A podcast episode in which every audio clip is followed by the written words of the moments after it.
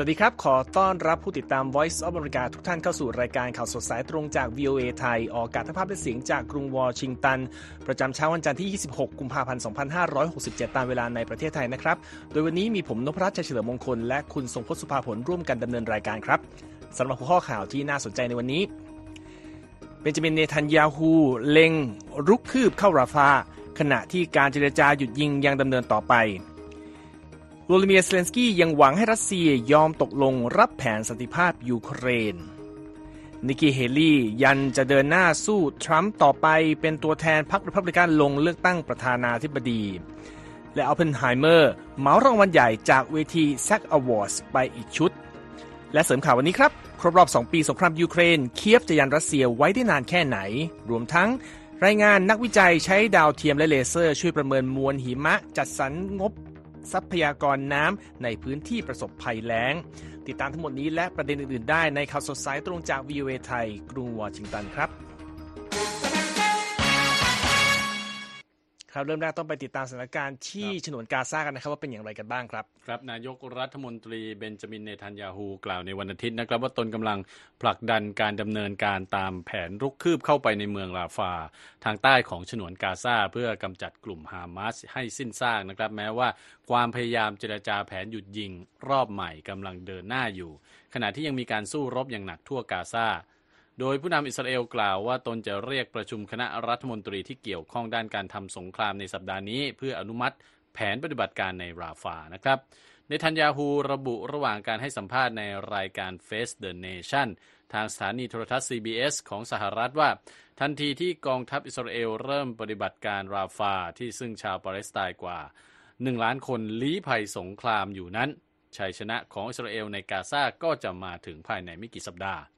นายกรัฐมนตรีอิสราเอลกล่าวด้วยว่ายังไม่มีความชัดเจนว่าข้อตกลงหยุดยิง และการปล่อยตัวประกันจะได้ข้อสรุป จากการหารือรอบใหม่ที่กาตาร์หรือไม่นะครับ และว่าหากอิสราเอลยอมรับข้อตกลงหยุดยิงขึ้นมา แผนการบุกราฟาจะถูกเลื่อนออกไป แต่ก็จะต้องเกิดขึ้นอยู่ดีนะครับ แต่หากเราไม่ยอมรับข้อตกลง เราก็จะเดินหน้าบุกราฟาต่อไปเช่นกันครับ ขณะเดียวกันนะครับเจคซัลลเวนที่ปรึกษาด้านความมั่นคงแห่งชาติประจำทำเนียบขาว กล่าวระหว่างร่วมรายการ Meet the Press ทางสถานีโทรทัศน์ NBC ว่าเนทันยาฮูยังไม่ได้แจ้งรายละเอียด แผนการเกี่ยวกับการโจมตีราฟา และแผนการอพยพชาวปาเลสไตน์ต่อกรุงวอชิงตันเลยครับซัลลเวนกล่าวว่า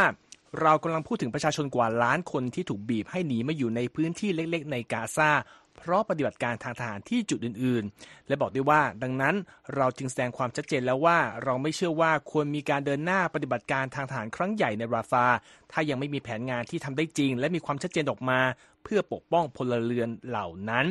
เพื่อพาพวกเขาไปยังที่ปลอดภัย และจัดหาอาหาร เครื่องนุ่งห่มและที่พักให้กับพวกเขา และเราก็ยังไม่ได้แผนงานที่ว่านี้เลย เมื่อคืนวันเสาร์ที่ผ่านมาครับ อิสราเอลตกลงที่จะส่งทีมเจรจาไปยังกาตาเพื่อร่วมหารือเพิ่มเติม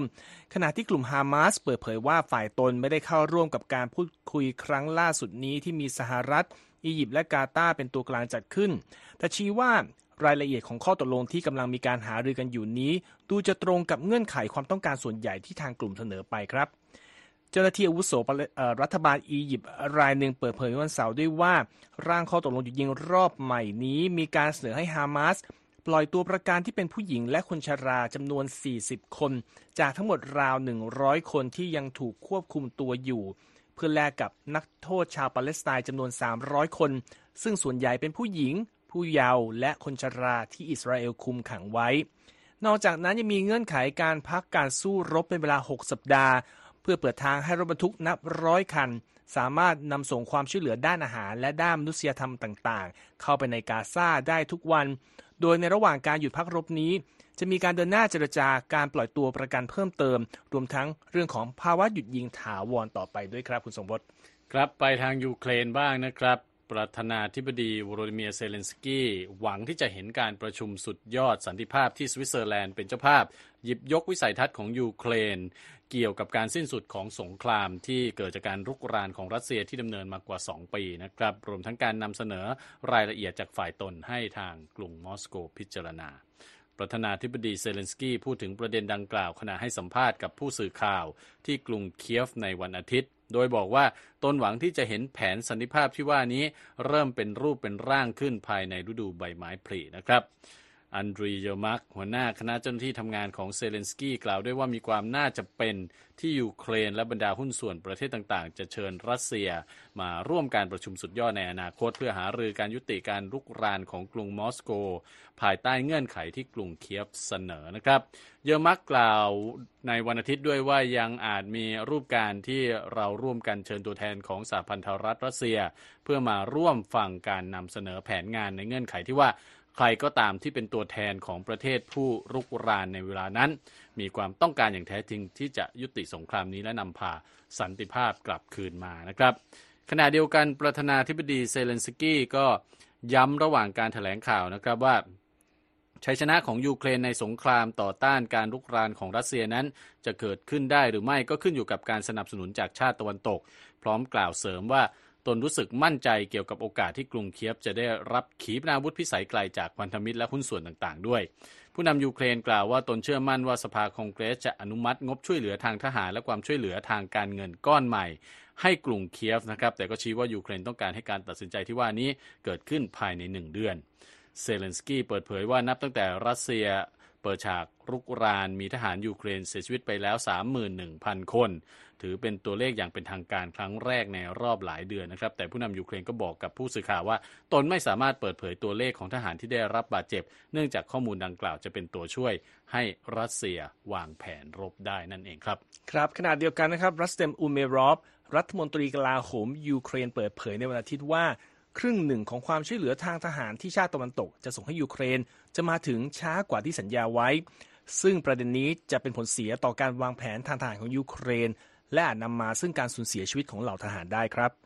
ในช่วงเช้าวันอาทิตย์อูเมรอฟและโอเล็กซานเดอร์ซิริสกี้ผู้บัญชาการทัพบกยูเครน เดินสายเยี่ยมแนวหน้าของการรบ ในช่วงที่กองทัพยูเครนกำลังประสบปัญหาขาดแคลนอาวุธยุทโธปกรณ์อย่างหนัก ท่ามกลางการโจมตีอย่างต่อเนื่องจากรัสเซียเข้ามายังภูมิภาคทางตะวันออกของประเทศนะครับ ในเวลานี้นะครับงบช่วยเหลือมูลค่า 61,000 ล้านดอลลาร์ที่ประธานาธิบดีโจไบเดนสัญญาจะมอบให้กรุงเคียฟยังคงติดอยู่ที่สภาผู้แทนราษฎรสหรัฐ ขณะที่รัสเซียเดินหน้ายิงปืนใหญ่และส่งจรวดเข้าโจมตีพื้นที่ทางใต้ และตะวันออกของยูเครนอย่างต่อเนื่องจนถึงวันอาทิตย์ โดยเจ้าหน้าที่ยูเครนเปิดเผยว่ามีพลเรือนเสียชีวิตอย่างน้อย2คน และบาดเจ็บอีก 8 คน จากการโจมตีเข้าใส่เขตปกครองซาปอริเชีย และเคอร์ซอนครับอย่างไรก็ดีนะครับ เจคซัลลิแวนที่ปรึกษาด้านความมั่นคงประจำทำเนียบขาวระบุระหว่างการให้สัมภาษณ์ในรายการ Meet the Press ทางสถานีโทรทัศน์ NBC ในวันอาทิตย์ว่าตนมั่นใจว่ายูเครนจะเป็นผู้มีชัยในสงคราม ตราบใดก็ตามที่ยูเครนได้รับ อุปยุทโธปกรณ์ที่ต้องการพร้อมเรียกร้องให้สมาชิกสภาผู้แทนราษฎร เร่งผ่านร่างกฎหมายความช่วยเหลือ ที่วุฒิสภาสหรัฐลงมติอนุมัติส่งต่อมาให้แล้วด้วยครับ และสงครามยูเครนที่ดำเนินมาครบรอบ 2 ปีในสุดสัปดาห์นี้นะครับ ก็ยังเป็นสิ่งที่หลายคนจับตาดู เพราะว่าอนาคตของประเทศนี้ยังคงแขวนอยู่บนเส้นได้ เนื่องจากการขาดแคลนทั้งกำลังพล และอาวุธยุโทโธปกรณ์ ในการรับมือการรุกรานของรัสเซียนะครับ และประเด็นนี้มีรายละเอียดอย่างไรติดตามได้จากคุณทรงพศภาผลที่มีรายละเอียดของ AP มานำเสนอนะครับครับ ต้องบอกนะครับว่าในช่วงปีแรกของการรุกรานประเทศเพื่อนบ้านอย่างยูเครนนะฮะกองทัพรัสเซียได้รับชัยชนะต่อเนื่องนะครับยึดพื้นที่ของยูเครนไปได้เกือบหนึ่งในสี่เลยทีเดียวนะครับ แต่หลังจากนั้นปีที่สองยูเครนก็เริ่มปฏิบัติการโต้กลับ แล้วก็ยึดพื้นที่คืนมาได้บางส่วนนะครับ แต่ทีนี้เนี่ยมาถึง ในขณะที่กำลังจะก้าวเข้าสู่ปีที่3นะครับก็คืออในสัปดาห์หน้า ดูเหมือนยูเครนจะกลับมาเป็นฝ่ายถอยร่นอีกครั้งนะครับพนุปรัตพร้อมกับปัญหาท้าทายทั้งในด้านกำลังพลอาวุธและกระสุน ตลอดจนความช่วยเหลือต่างๆ ที่เคยหลั่งไหลเข้าไปก็เริ่มเหือดแห้ง นำไปสู่คำถามหลายประการต่อสิ่งที่จะเกิดขึ้นจากนี้ต่อสงครามยูเครนนะครับรบอันดับแรกที่จะพูดถึงนะครับคุณนพรัตน์เรื่องของสถานการณ์ในปัจจุบัน แนวรบด้านตะวันออกของยูเครน ตึงเครียดอีกครั้งนะครับหลังจากที่รัสเซียได้รับชัยชนะในหลายพื้นที่ทำให้กองทัพยูเครนเนี่ยต้องกลายเป็นฝ่ายถอยร่น ประกอบกับทรัพยากรทางทหารที่ลดน้อยลง และการปรับเปลี่ยนโครงสร้างของกองทัพเมื่อเร็วๆนี้ก็ยิ่งทำให้เกิดคำถามว่า ยูเครนจะสามารถกับรับรับมือกับรัสเซียในระยะยาวได้อีกนานแค่ไหนนะครับพพลเอกริชาร์ดแบรอนส์แห่งกองทัพอังกฤษบอกว่าจากสถานการณ์ตอนนี้ยังไม่มีฝ่ายไหนชนะหรือแพ้ และไม่มีฝ่ายไหนยอมถอดใจง่าย ๆ แม้ทั้งสองฝ่ายต่างประสบปัญหาขาดแคลน กำลังพลและก็อาวุธนะครับกองทัพยูเครนต้องบอกว่าประสบความยากลำบากหลังจากที่ทุ่มสรรพกำลังในปฏิบัติการโจมตีโต้กลับ เมื่อช่วงฤดูร้อนปีที่แล้ว แต่ไม่สามารถสร้างความก้าวหน้าครั้งใหญ่ได้นะครับแล้วก็ได้เปลี่ยนยุทธศาสตร์ไปเน้นการตั้งรับเมื่อปลายปีที่ผ่านมา แต่เมื่อวันที่ 17 กุมภาพันธ์นะครับกองทัพรัสเซียยึดเมืองอัฟดีอิฟกาได้จากการโจมตีทุกทิศทาง ถือเป็นชัยชนะครั้งใหญ่ของรัสเซียในรอบ 6 เดือน และก็เป็นสิ่งยืนยันนะครับ ว่าโมเมนตัมตอนนี้กำลังปรับไปกลับไปอยู่กับทางรัสเซียอีกครั้งครับอย่างไรก็ตามยูเครนก็ประสบความสำเร็จจากการโจมตีระยะไกลใส่กองบัญชาการกองทัพรัสเซียในทะเลดำนะครับใกล้กับแคว้นไครเมีย ที่รัสเซียยึดครองไปทำลายเรือรบรัสเซียไปหลายลำแล้วก็ทำให้เรือหนึ่งในสามของกองทัพเรือรัสเซียในทะเลดำใช้การไม่ได้นะครับ ทีนี้มาพูดถึงจำนวนผู้เสียชีวิตในรอบ 2 ปีที่ผ่านมาบ้างนะครับครับคุณนพรัตน์ รัสเซียและยูเครนไม่ได้ออกมาเปิดเผยจำนวนผู้เสียชีวิตเอ่อที่แน่นอนนะฮะ แต่ที่ชัดเจนก็คือมีพลเมืองชาวยูเครนเสียชีวิตไปแล้วหลายหมื่นคน และเมื่อปีที่แล้วรายงานวิเคราะห์เชิงสถิติเกี่ยวกับจำนวนผู้เสียชีวิตในสงครามยูเครน ที่จัดทำโดยสื่อเมเดียโซนาและเมดูซาในรัสเซียนะครับร่วมกับมหาวิทยาลัยทูบิงเกนในเยอรมนีบอกว่า มีชายชาวรัสเซียเกือบ 50,000 คนที่เสียชีวิตในสงครามครั้งนี้ไปแล้วนะครับ ครับ ขณะเดียวกันเรื่องของการขาดแคลนทั้งกำลังพลและอาวุธของยูเครนส่งผลต่อการสู้รบจากนี้ยังไงบ้างครับ ครับก็ต้องพูดถึงนะฮะว่าปัญหาขาดแคลนตอนนี้กำลังเกิดขึ้น แล้วก็เป็นปัญหาหนักของยูเครน แล้ว มีการพูดถึงว่าหากไม่มีกำลังเสริมเนี่ยแนวรับของยูเครนก็อาจจะเปราะบาง แล้วก็อาจจะถูกรัสเซียโจมตีพังทลายได้ง่ายนะครับ โดยเฉพาะอย่างยิ่งหากว่ารัสเซียเนี่ยระดมถล่มด้วยอาวุธอย่างหนัก เพราะว่ารัสเซียมีอาวุธที่เหนือกว่านะครับตอนนี้ แล้วก็คาดว่าขณะนี้กองทัพยูเครนเนี่ยขาดแคลนกำลังพล โดยเฉลี่ยนะครับประมาณ 25%ในทุกกองพันเลยครับทหารที่มีอยู่ส่วนใหญ่ก็เหนื่อยล้า แล้วก็ได้รับบาดเจ็บจากการยกระดับการโจมตีของรัสเซียด้วย ผู้บัญชาการกองทัพยูเครนบอกนะครับว่าเวลานี้ไม่มีทหารพอสำหรับการขุดสนามเพราะหรือใช้ปฏิบัติการเชิงรุกอีกต่อไปดังนั้นเนี่ยจะต้องปรับมาใช้ยุทธศาสตร์ตั้งรับ เน้นรักษาชีวิตของทหารเอาไว้แทน แม้จะต้องยอมสูญเสียดินแดนบางส่วนก็ตามนะครับผู้นำกองทัพยูเครนบอกว่าจำเป็นต้องมีกำลังเสริมอีกประมาณ 450,000ถึง500,000 คนนะครับสำหรับการทำสงครามขั้นต่อไป ซึ่งแน่นอนเป็นไปได้ยากนะครับ แต่ว่าหากทำได้จริงนะฮะคือได้มาอีก5 0 0 0 0 0คนเนี่ยยูเครนก็ยังคงมีกำลังพลน้อยกว่ารัสเซียหลายเท่านะครับคุณนพรัตน์ครับ ในส่วนของปัญหาขาดแคลนอาวุธและกระสุนกองทัพยูเครนใช้วิธีจำกัดจำนวนกระสุนที่ส่งไปยังแนวหน้า เพื่อรักษาคลังกระสุนสำรองเอาไว้ให้นานที่สุดนะครับ เพื่อจะให้ได้ทำสงครามได้ได้นานได้ในระยะยาว ขณะครับที่การขอความช่วยเหลือด้านอาวุธไปยังสหรัฐ และสหภาพยุโรปก็ไม่ได้รับการตอบสนองตามที่มีการรับปากไว้นะครับ ผู้บัญชาการกองทัพยูเครนบอกว่าเวลานี้ยูเครนขาดแคลนกระสุนเกือบทุกประเภท โดยเฉพาะกระสุนปืนใหญ่พิสัยไกลที่ใช้ทั้งในด้านการป้องกันทหารราบ และโจมตีกองกำลังศัตรูนะครับพลเอกแบรอนส์แห่งกองทัพอังกฤษบอกว่ารัสเซียได้สั่งเร่งผลิตกระสุนปืนใหญ่ได้ถึง 5,000 ลูกต่อวันนะครับ ซึ่งแม้ยูเครนจะ เร่งเพิ่มการผลิตกระสุนในประเทศเช่นกัน แต่ก็ยังไม่สามารถตามรัสเซียได้ทันนะครับตอนนี้ ครับทีนี้ประเด็นที่น่าสนใจคือ ถ้าหากชาติตะวันตกลดการให้ความช่วยเหลือจริงเนี่ยจะมีผลกระทบอย่างไรตามมาบ้างครับ ครับแน่นอนนะฮะต้องมีผลกระทบมากมายเลยเพราะที่ผ่านมาเนี่ยยูเครนพึ่งพาความช่วยเหลือด้านอาวุธจากพันธมิตรชาติตะวันตก และก็องค์กรระหว่างประเทศนะครับในการรับมือรัสเซีย หากความช่วยเหลือที่ว่านี้หดหายไปนะครับครับแน่นอนยูเครนจะไม่สามารถรับมือกับสงครามในระยะยาวได้ นอกจากนี้ยังมีผลกระทบทางเศรษฐกิจต่อประชาชนยูเครนที่ตกอยู่ในภาวะยากลำบากจากความขัดแย้งด้วยนะครับ เมื่อต้นเดือนนะฮะยูเครนก็สามารถถอนหายใจได้บ้างนะครับคุณนพรัตน์ครับเมื่อทางสหภาพยุโรปเนี่ยอนุมัติให้ขยายความช่วยเหลือมูลค่า 54,000 ล้านดอลลาร์ให้แก่ยูเครน แต่คราวนี้ความช่วยเหลือจาก EU ดังกล่าวเนี่ยเน้นไปทางด้านเอ่อการฟื้นฟูประเทศ เน้นไปทางด้านทางเศรษฐกิจ แล้วก็เอ่อการเอ่อมนุษยธรรมครับ แต่ว่าสิ่งที่ผู้นำยูเครนต้องการจริง ๆ คือมาตรการช่วยเหลือทางทหารนะครับจากสหรัฐมูลค่า 60,000 ล้านดอลลาร์ที่ตอนนี้ยังติดชะงักอยู่ในรัฐสภาอเมริกันนะครับก็เป็นความช่วยเหลือที่จะนำไปซื้ออาวุธจากบริษัทอเมริกันเอง แล้วก็การรับการฝึกฝนทางทหารและการสนับสนุนด้านข่าวกรองจากกองทัพ สหรัฐนั่นเองครับคุณนพรัตน์ครับขอบคุณมากครับ คุณทรงพจน์ก็ต้องติดตามดูต่อไปนะครับสถานการณ์การรบในยุโรปจะเป็นไปอย่างไรนะครับขณะทุกท่านกำลังติดตามรายการข่าวสดสายตรงจากวีเอไทยกรุงวอชิงตันนะครับยังมีประเด็นข่าวสารอื่นๆ น่าสนใจรออยู่ครับ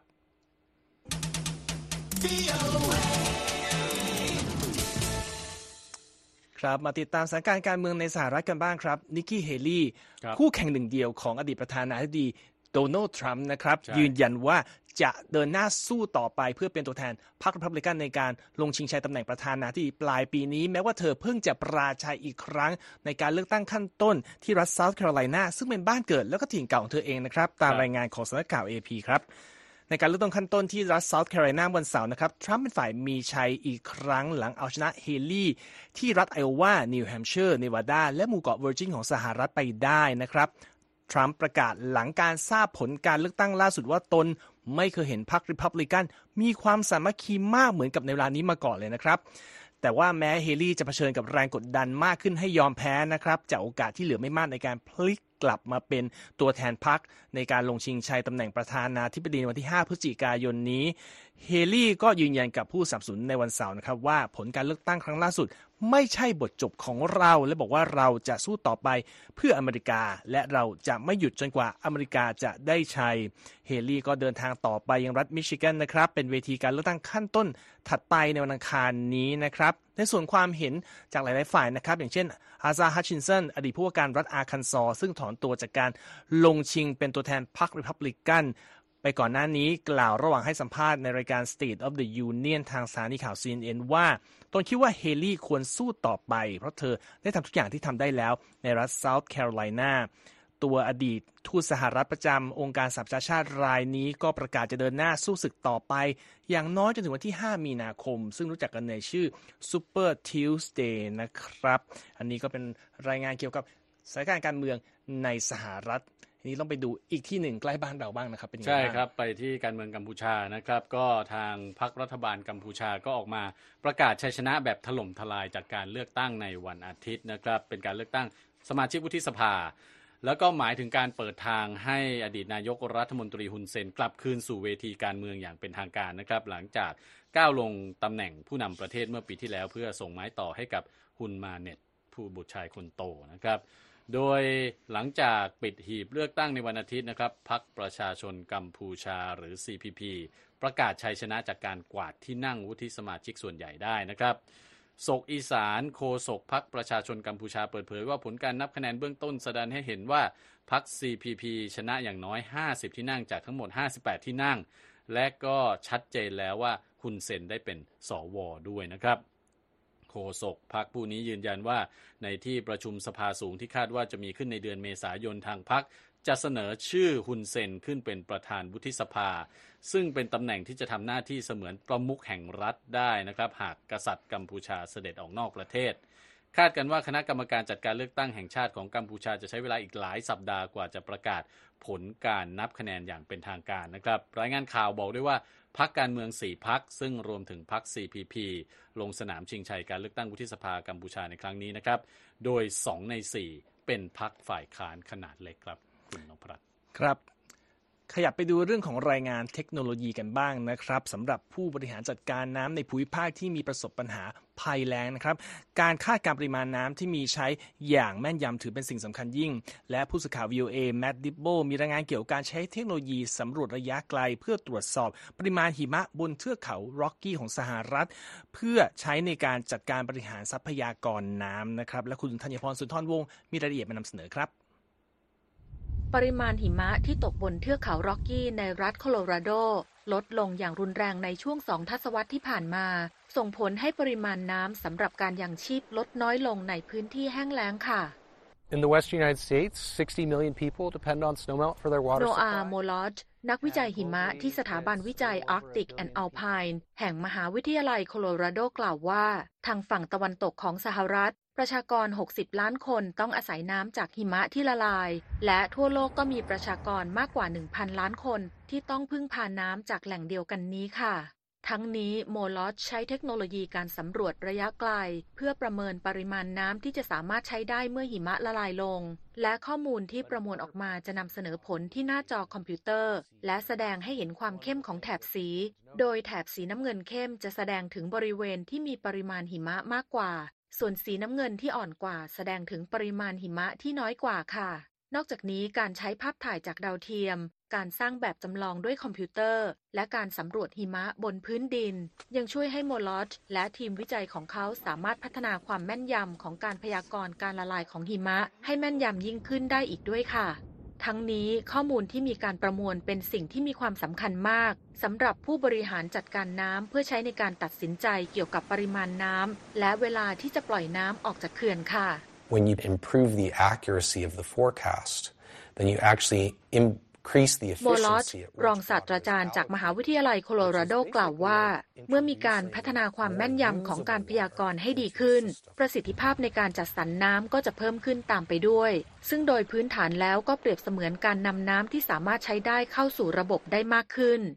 นอกจากนี้แล้วนวัตกรรมอีกอย่างหนึ่งก็คือการทำแผนที่หิมะจากเครื่องบิน โดยเครื่องบินที่พัฒนาขึ้นโดยองค์การบริหารการบินและอวกาศแห่งชาติหรือนาซาใช้ไลดาร์ซึ่งเป็นเครื่องสแกนเลเซอร์ประเภทหนึ่ง ในการวัดปริมาณหิมะบนพื้นผิวโลกค่ะ จากนั้นหากใช้ความสูงของหิมะที่วัดได้ในฤดูร้อน แล้วลบออกจากความสูงของหิมะที่วัดได้ในฤดูหนาว ก็จะทำให้สามารถวัดความตื้นลึกของหิมะได้โดยตรงด้วยค่ะอย่างไรก็ตาม การวัดปริมาณหิมะด้วยตนเองในการใช้เครื่องมือในการวัดนั้น ก็ยังคงให้ข้อมูลที่สำคัญอยู่นะคะ เนื่องจากความหนาแน่นของน้ำแตกต่างกันอย่างมากในเนื้อหิมะ แต่เพราะสถานที่ที่ทีมวิจัยสามารถเข้าถึงได้ยังคงจำกัดอยู่ การเพิ่มข้อมูลการสำรวจระยะไกลเข้าไป จะช่วยให้ได้ภาพที่สมบูรณ์ยิ่งขึ้นค่ะ ขณะเดียวกันการที่การเปลี่ยนแปลงของสภาพภูมิอากาศ กระทบรูปแบบการเก็บข้อมูลและการวิเคราะห์ที่มีการกำหนดไว้ การคาดการปริมาณน้ำที่จะได้จากหิมะอย่างแม่นยำจึงมีความสำคัญมากขึ้น ในการตอบสนองความต้องการของผู้คนจำนวนมากที่ต้องพึ่งพาน้ำจากหิมะที่ละลายลงค่ะธัญพรสุนทรวงศ์ VOA ภาคภาษาไทย กรุงวอชิงตันค่ะ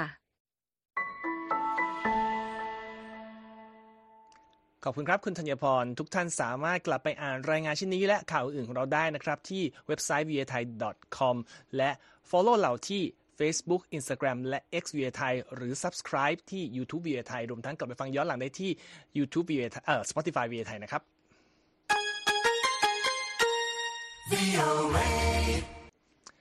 มาติดตามประเด็นข่าวบันเทิงกันบ้างครับครับเป็นบันเทิงที่อิงการเมืองหน่อยนะครับครับ เป็นเรื่องของอิสราเอลครับขู่ว่าจะถอนตัวจากการแข่งขัน Eurovision Song Contest เป็นการแข่งขันร้องเพลงนานาชาตินะครับ โดยเหตุผลว่าจะถอนตัวถ้าผู้จัดปฏิเสธไม่ยอมให้นักร้องตัวแทนประเทศใช้เนื้อร้องที่เตรียมมาด้วยผลว่า เนื้อหานั้นมีความเป็นการเมืองมากเกินไปครับ โดยอีเดนโกลานเป็นตัวแทนอิสราเอลนะครับเตรียมเพลงที่มีชื่อว่า October Rain เข้าร่วมประกวดเวทีนี้ที่จัดขึ้นในเดือนพฤษภาคมที่สวีเดนนะครับรายงานสื่อต่างระบุว่าเพลงดังกล่าวเนี่ยใช้ภาษาอังกฤษเป็นส่วนใหญ่ แต่มีภาษาฮีบรูอยู่บ้าง มีการพูดถึงเหยื่อของการโจมตีโดยกลุ่มฮามาสวันที่ 7 ตุลาคมเข้าใส่อิสราเอลที่ไม่ทันตั้งตัวจะมีผู้เสียชีวิตมากมายนะครับ ซึ่งถ้าหากเป็นเรื่องนั้นเเรื่องที่ว่านี้เป็นเรื่องจริงเนี่ยนักร้องสาวเชื้อสายรัสเซียสราเอลวัย 20 ปีคนนี้ ก็ถือว่าทำผิดกฎของ Eurovision นะครับ ที่ห้ามไม่ให้มีการดึงเรื่องการเมืองมาใช้บนเวทีนี้ ก็มีการระบุว่า Euro Broadcasting เอ่อ Union นะครับซึ่งเป็นผู้จัดงานเนี่ยเปิดเผยว่าทีมงานกำลังอยู่ในการกระบวนการตรวจสอบเนื้อเพลงอยู่และยังไม่มีการตัดใจขั้นสุดท้ายออกมา ทางผู้จัดงานนี้บอกด้วยว่าหากเนื้อเพลงนี้ขัดกฎจริง ก็จะขอให้ผู้เข้าร่วมงานเนี่ยส่งเพลงใหม่หรือไม่ก็เปลี่ยนเนื้อเข้ามา ในส่วนของเออผู้ที่เป็นผู้ส่งเข้ามาจากอิสราเอลนะครับ บอกว่าก็กำลังหายืออยู่หารือเรื่องนี้อยู่เหมือนกัน แต่ยืนยันว่าจะไม่มีการเปลี่ยนเพลงเป็นอันขาดก็เหมือนเป็นคำขู่ว่า ถ้าไม่ให้ร้องก็จะไม่ร้องนะครับ ครับผมอีกเรื่องนะฮะซึ่งเป็นเรื่องของการประกาศรางวัลภาพยนตร์นะฮะซึ่งคราวนี้เป็นเวที SAG Awards นะครับ ภาพยนตร์อิงประวัติศาสตร์ฟอร์มยักษ์ Oppenheimer เดินหน้ากวาดรางวัลใหญ่นะฮะ จากเวที Screen Actor Guild หรือว่า SAG Awards ครั้งล่าสุดไปนะครับ หลังพังงาดที่เป็นผู้ชนะเต็งหนึ่ง หลายเวทีก่อนหน้านี้นะครับครับเหลือเวลาอีกไม่นานก่อนที่จะมีการประกาศผลรางวัลออสการ์นะครับ และหลายคนก็เชื่อมั่นว่าออ p เพนไฮเมอร์จะเป็นผู้คว้ารางวัลสำคัญในเวทีออสการ์หลังจากที่ได้รับการเสนอเข้าชิงถึง 13 สาขาด้วยกันนะครับ โดยเฉพาะเมื่อคิลเลียนเมอร์ฟี่และโรเบิร์ตดาวนี่จูเนียร์นะครับเพิ่งได้รางวัลนักแสดงนำและสมทบยอดเยี่ยมจากเวที SAG Awards ไปนะครับ ในการประกาศเมื่อคืนวานนี้นะครับ ซึ่งเป็นการจัดงานครั้งแรกหลังสมาคมนักแสดงแห่งนี้ทำการหยุดงานนับเดือนเพื่อประท้วงสตูดิโอผู้ผลิตภาพยนตร์เมื่อปีที่แล้วมีการถ่ายทอดสดผ่านแพลตฟอร์ม Netflix นะครับมาพร้อมกับการปรับเปลี่ยนรูปแบบที่ดำเนินมาหลายปี อย่างเช่นไม่มีโฆษณาคั่นนะฮะแล้วก็ผู้ร่วมรายการสามารถกล่าวสบถคำหยาบได้ทั้งยังมีการตัดสลับไปดูการสัมภาษณ์ผู้ชนะที่หลังเวทีเป็นระยะนะครับ ที่ผ่านมาบางคนเชื่อว่าผลการประกาศจากเวทีนี้คือคำพยากรณ์ของผู้ที่จะชนะบนเวทีออสการ์ แต่ก็ไม่ได้เกิดขึ้นทุกครั้งนะครับ เพียงแต่ตัวเลขสถิตินั้นชี้ว่ามีโอกาสสูงมากที่ผู้ชนะจาก 2 เวทีนี้จะเป็นกลุ่มเดียวกันนะครับคุณนพรัตน์ครับ นอกจากกรณีของออ p เพนไฮเมอร์แล้วประเด็นที่ทำให้ผู้ติดตามผลประกาศรางวัล SAG ปีนี้ ตื่นเต้นมากที่สุดก็คือการที่ลิลลี่แกลดสโตนซึ่งเป็นนักแสดงหญิงเชื้อสายชนพื้นเมืองของอเมริกา ได้รับรางวัลสาขานักแสดงนำหญิง ยอดเยี่ยมจากผลงานในภาพยนตร์เรื่อง Killers of the Flower Moon นะครับ โดยเอาชนะคู่แข่งฝีมือดี หลายคนรวมถึงเอมมาสโตนจาก Poor Things ด้วยนะครับท่ามกลางเสียงเชียร์และปรบมืออย่างกึกก้องจากเพื่อนร่วมวงการ และก็ผู้เข้าร่วมงานในส่วนของเมอร์ฟี่และดาวนี่จูเนียร์ที่ได้รับรางวัลจากเวทีลูกโลกทองคำและ BAFTA Awards จากสาขาเดียวกันนี้มาแล้ว หลายคนเชื่อนะครับว่าทั้งสองน่าจะเป็นผู้ชนะในเวทีออสการ์ ได้ไม่ยากเช่นกันนะครับ คุณนพรัตน์ครับราวนี้อีกอันหนึ่งนะฮะเรื่องของภาพยนตร์เช่นกัน แต่เป็นอันดับภาพยนตร์ซึ่งเรานำเสนอกันทุกสัปดาห์นะครับครับก็จะมาสรุปให้ฟังกันอืมสั้นๆนะฮะอันดับหนึ่งก็ยังเป็นภาพยนตร์อัตชีวประวัติของบ๊อบมาร์เลย์นะครับเรื่องบ๊อบมาร์เลย์ One Love ยังคงเหนียวแน่นนะครับนำเงินเข้ากระเป๋าไปอีก 13.5 ล้านดอลลาร์นะครับ อันดับครับ2เป็นภาพยนตร์แอนิเมชันจากญี่ปุ่น Demon Slayer Kimetsu no Yaiba to the Hashira Training ชื่อยาวทีเดียวนะฮะครับเก็บเงินไป 11.7 ล้านดอลลาร์ อันดับ 3 Ordinary Angels นะครับ เก็บเงินไปที่ 6.5 ล้านดอลลาร์ อันดับ 4 Madame Web นี่ถือว่าเป็นหนังซูเปอร์ฮีโร่ที่ทำท่าจะเป็นหนังคว่ำนะครับครับเก็บเงินไปได้อีก 6 ล้านดอลลาร์ในสัปดาห์ที่ 2 และอันดับ 5 เหนียวแน่นเหลือเกินสำหรับแอนิเมชันอืม Migration เรื่องของนกอพยพนะครับ เก็บครับเงินไปได้อีก 3 ล้านดอลลาร์ในอันดับที่ 5 ครับ ครับก็ทั้งหมดนี้นะครับ คือรายการข่าวสดสายตรงจาก VA ไทยในวันนี้นะครับ ผมนพรัตน์ชัยเฉลิมมงคลและคุณทรงพจน์สุภาผลต้องลาไปก่อนนะครับ สวัสดีครับ สวัสดีครับ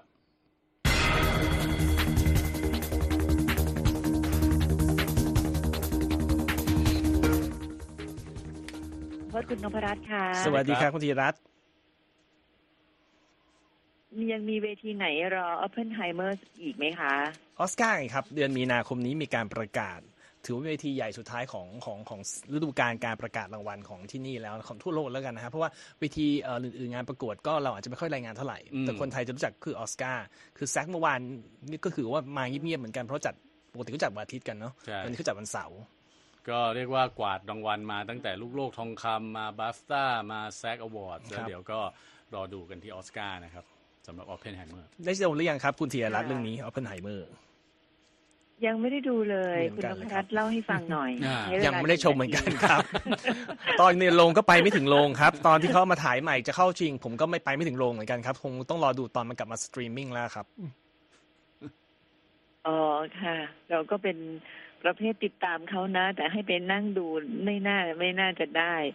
แต่ว่าก็ถือว่าเป็นความสำเร็จมากมายทีเดียวใช่ไหมคุณทรงพจน์คุณนพรัตน์ที่ตามกันอยู่เนี่ยได้หลายเวทีมาก ใช่ครับทั้งในส่วนของตัวหนังเองนะฮะซึ่งก็ได้รับคำยกย่องชมเชยมากเลยนะฮะแล้วก็ในส่วนของนักแสดงใช่ทั้งตัวเอกเคอรี่เมอร์ฟี่เคอรียนเมอร์เคลฟี่เมอร์ฟี่แล้วก็โรเบิร์ตดาวนี่จูโรเนีเบิร์ตยดาวนี่จูเนียร์นี่ก็ได้รับรางวัลไปเยอะเลยนะฮะก็เอ่อต้องติดตามดูแล้วก็คู่หูคู่ขวัญที่เอ่อออกฉายพร้อมกันแล้วก็เก็บเงินไปพร้อมๆกันอืมบาร์บี้ ปรากฏว่าเงียบนะ พอถึงฤดูการแจกรางวัลเนี่ยกลับกลายเป็นว่าบาร์บี้เนี่ยค่อนข้างเงียบทั้งๆที่ก่อนหน้านี้ก็คาดหมายว่าจะตีคู่กันมาได้รับการเสนอชื่อใช่กัน แต่ว่าก็นะฮะก็เป็นประเด็นแล้วครับเพราะที่ออสการ์เนี่ยไม่ได้เข้าชิงทางอืมผู้กำกับแล้วก็นักแสดงนำหญิง ซึ่งเป็นตัว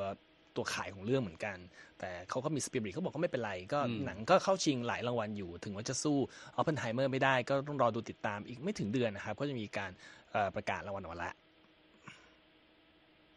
ค่ะ ใช่ใช่หนังที่มาคู่กันหายไปนะ แต่ไม่เป็นไร ติดตามกันต่อไปค่ะ เวลาหมดแล้วขอบคุณเรื่องราวที่น่าสนใจมากจาก VOA นำโดยคุณทรงพจน์คุณนพรัตน์และทีมงานนะคะ วันนี้ลาไปก่อนสวัสดีค่ะ สวัสดีครับ ดิฉันจะกลับมาเจ็ดนาฬิกาสามสิบนาทีนะคะ